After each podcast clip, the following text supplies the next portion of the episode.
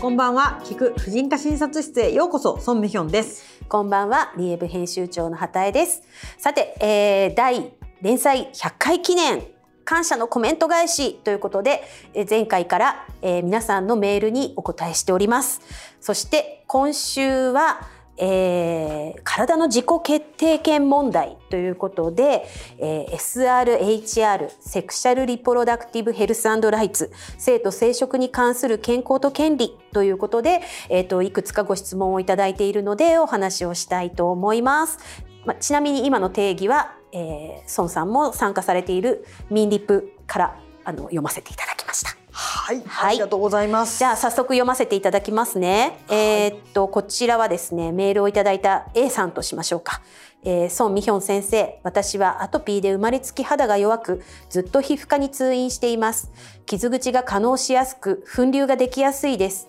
昨今の VIO 脱毛はエチケット、VIO 脱毛は介護のためという圧力に辟易としています。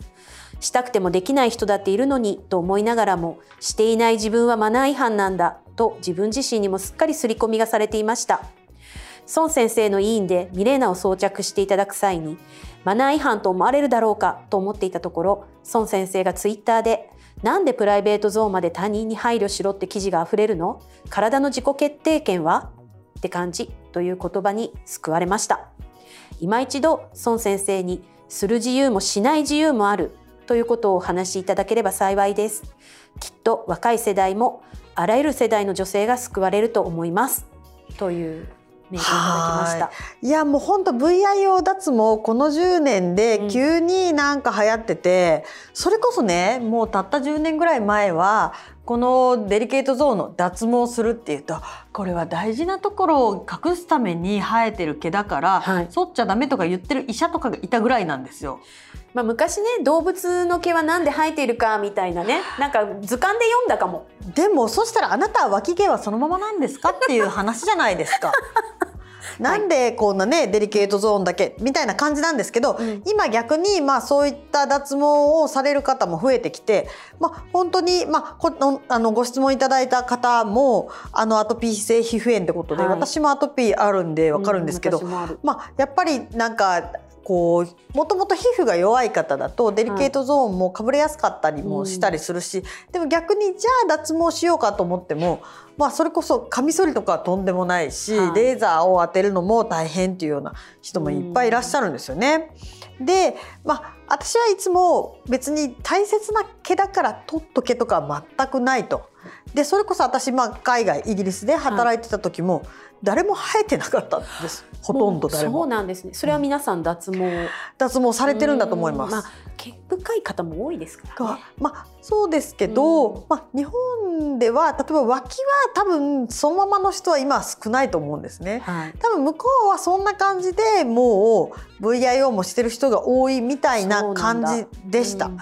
なので、まあ、これは別に文化の問題で生えてても生えてなくても健康には何も関係ないと。はい、で逆に日本ではなんか VIO V までやっちゃうと温泉で気まずいとか言って V だけちょろっと残す人とかもいるぐらいじゃないですか。確かにね。でもその前見えるとこだけね。見えるとこだけね、はい、まあその辺は全然お任せなんですけど、うん、もうこれねツイッターでも何回か言ってるんですけど、はい、もう介護脱毛って何よと。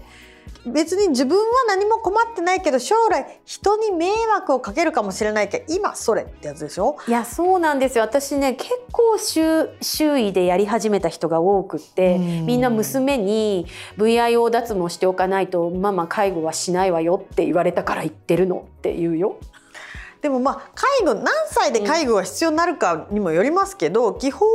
その体毛っていうのは年齢とともに減ってくるので、はい、まあ、これは介護の現場にいる人はみんなそんな困るぐらい生えてる人いないと例えば80歳とかねなって、はい、なのでまあそのやっぱりこれって白髪になるとレーザー脱毛がしづらくなるから今のうちだぞっていう圧力を40代とかにかけてると思うんですけど まあ本当これはないところにまあねこう脱毛業界が需要を作り出してるわけですよ。そういうパターン多いですね最近。すごい多くて、はい私ももうなんかこの間見たらなんか介護脱毛のモニター募集とか言って、はいそれは一見モニター募集っていう広告なんだけど介護脱毛っていうのがもう既成事実化させてるわけじゃないですか。そんな言葉でもうあるんですね介護脱毛。なのでもうはいこの方のおっしゃるようにもうするもしないも自由。はい。なので自分の体のことなので将来それは介護されるかどうかもわからないしその時にどの程度アンダーヘアが生えてるかわかんないけど、まあ必要あればですね別にその,、その時点でちょきちょきしたりこう剃ったり剃るって言っても、あのまあ、チョ短くね。キチョキですね。ううんんうん。あの今そのこうちょっと23ミリ残して剃る、はいカミソリあの電動シェーバーとかもあるので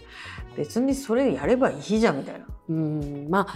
自分がした方が心地よいと思えばすればいいそうそれだけですよね。そう自分がしたければどうぞはい。でもこの圧力とかうんもう意味わからんと私は思っています。そうですね。うんまあ本当にあの年々大して生えなくなってきたりもするような気もしますので。本当にその通りですよ。うん、なのでまあそこまで20年先、まあね、読者の皆さんだったら20年30年先のことを考えてまあ辛い思いをするぐらいだったらきっぱり、まあ、そうですねはいはい。なのでまあこれはまあビジネスです。ありがとうございます明快な結論では次に行きたいと思いますはい。はい、えーペンネームペリカンさんからです。孫さん、畑江さん、いつもポッドキャストで配信を楽しんでいます。はじめまして。気になるニュースがあり教えてほしくてメールします。先日、厚労省の部会で飲む中絶薬メフィーゴパックが薬事承認に向けて了承されたそうです。早くとも春には正式承認されるようですが、これまでの産婦人科医の後ろ向きな意見や高額な値付けになるという話ばかりが頭をちらつくので、お二人に今後の見通しを解説してほしいです。これからも配信を楽しみにしています。ということでした。こちらですね、はい2月の6日にいただいていた、えーメールなんですね。うんうんですので、私たちその後お話ししましたね。そうですね。はい経口中絶薬の話何回かして、はいしかも我々がえっと配信した後に多分正式に承認されました。にさ4月の終わりに。配信でお話しした時はまだ多分パブコメの募集中だったような中気が。だったぐらいですかね。で、えっと、このペリカンさんのメールになんか産婦人科医の後ろ向きな意見というのが具体的などどれのことなんかなと思うんですけど、はい。私が知る限り、ええ。経口中絶薬の承認に反対している産婦人科医っていうのはあまり見かけない。うん。ただうんなんだろう経口中絶薬は魔法の薬ではなくそれなりに、えっと、出血であるとか、はい。痛みであるとかそのまあ安全性有効性は治験で確認されているものの、そんなに簡単に中絶ができるっていう薬ではないですよっていうまっとうな意見は見るのでもしかしたらそれを後ろ向きな意見っていうふうにおっしゃってるのかちょっとどれのことか分かんないんですけどもえっとアフターピルあるじゃないですか。いやなんかちょっと若い人たちアフターピルとなんか使い方的なことを混同している人がいるのかなとは思っていやそうですね、ただペリカンさんのメールの文面を見る限り、うん。多分この方がアフターピルと混同してるこの方はしてないとないと思います、はい。ただ実際に本当に悪いけど新聞記者とか、はい。あのテレビのディレクターレベルの人でも混同してる人もいて。もっと言うと、まあ、日本で一番有名なフェミニストの人が、はい。NHK の「100分でフェミニズム」っていう番組で混同してた。なんと なのでそのレベルで混同されてるんですけど確かにアフターピルを薬局で売るかどうかこれはもう承認されてますよね。はい。えーに関しては確かに産婦人科医から後ろ向きな意見が、まあ、あの目立って聞かれたり、はい。そういうそういう、まあ、産婦人科の中で偉いって言われる先生の意見が出たりもしてたんですけどこの経口中絶薬に関してはもうこれも東大の有名な先生が承認にかなり尽力されいろんな、えー先生がですね治験に協力しで、まあ、これもですねラインファーマさんっていうあの、か会社が日本でこの薬を入れるために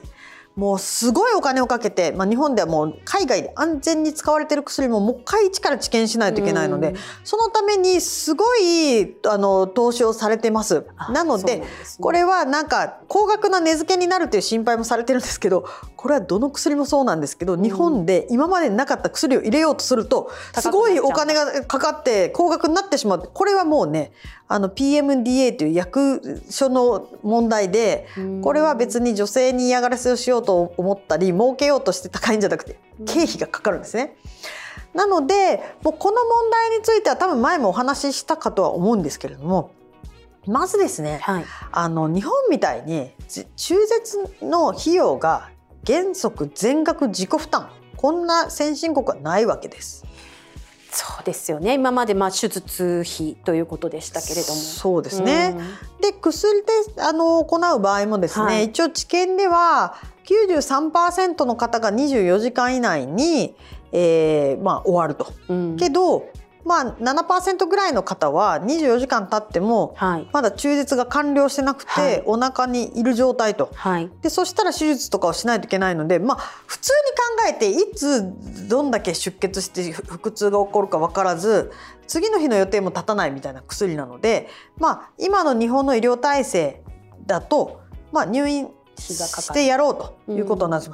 もしもちろん入院して、まあ、24時間看護の体制でやるとしたらそりゃあすごく安くできるわけではないと。ですがこの費用を今もう今までみたいに女性がまあ一人で妊娠したわけでもないのに全額負担し続けるのかっていう方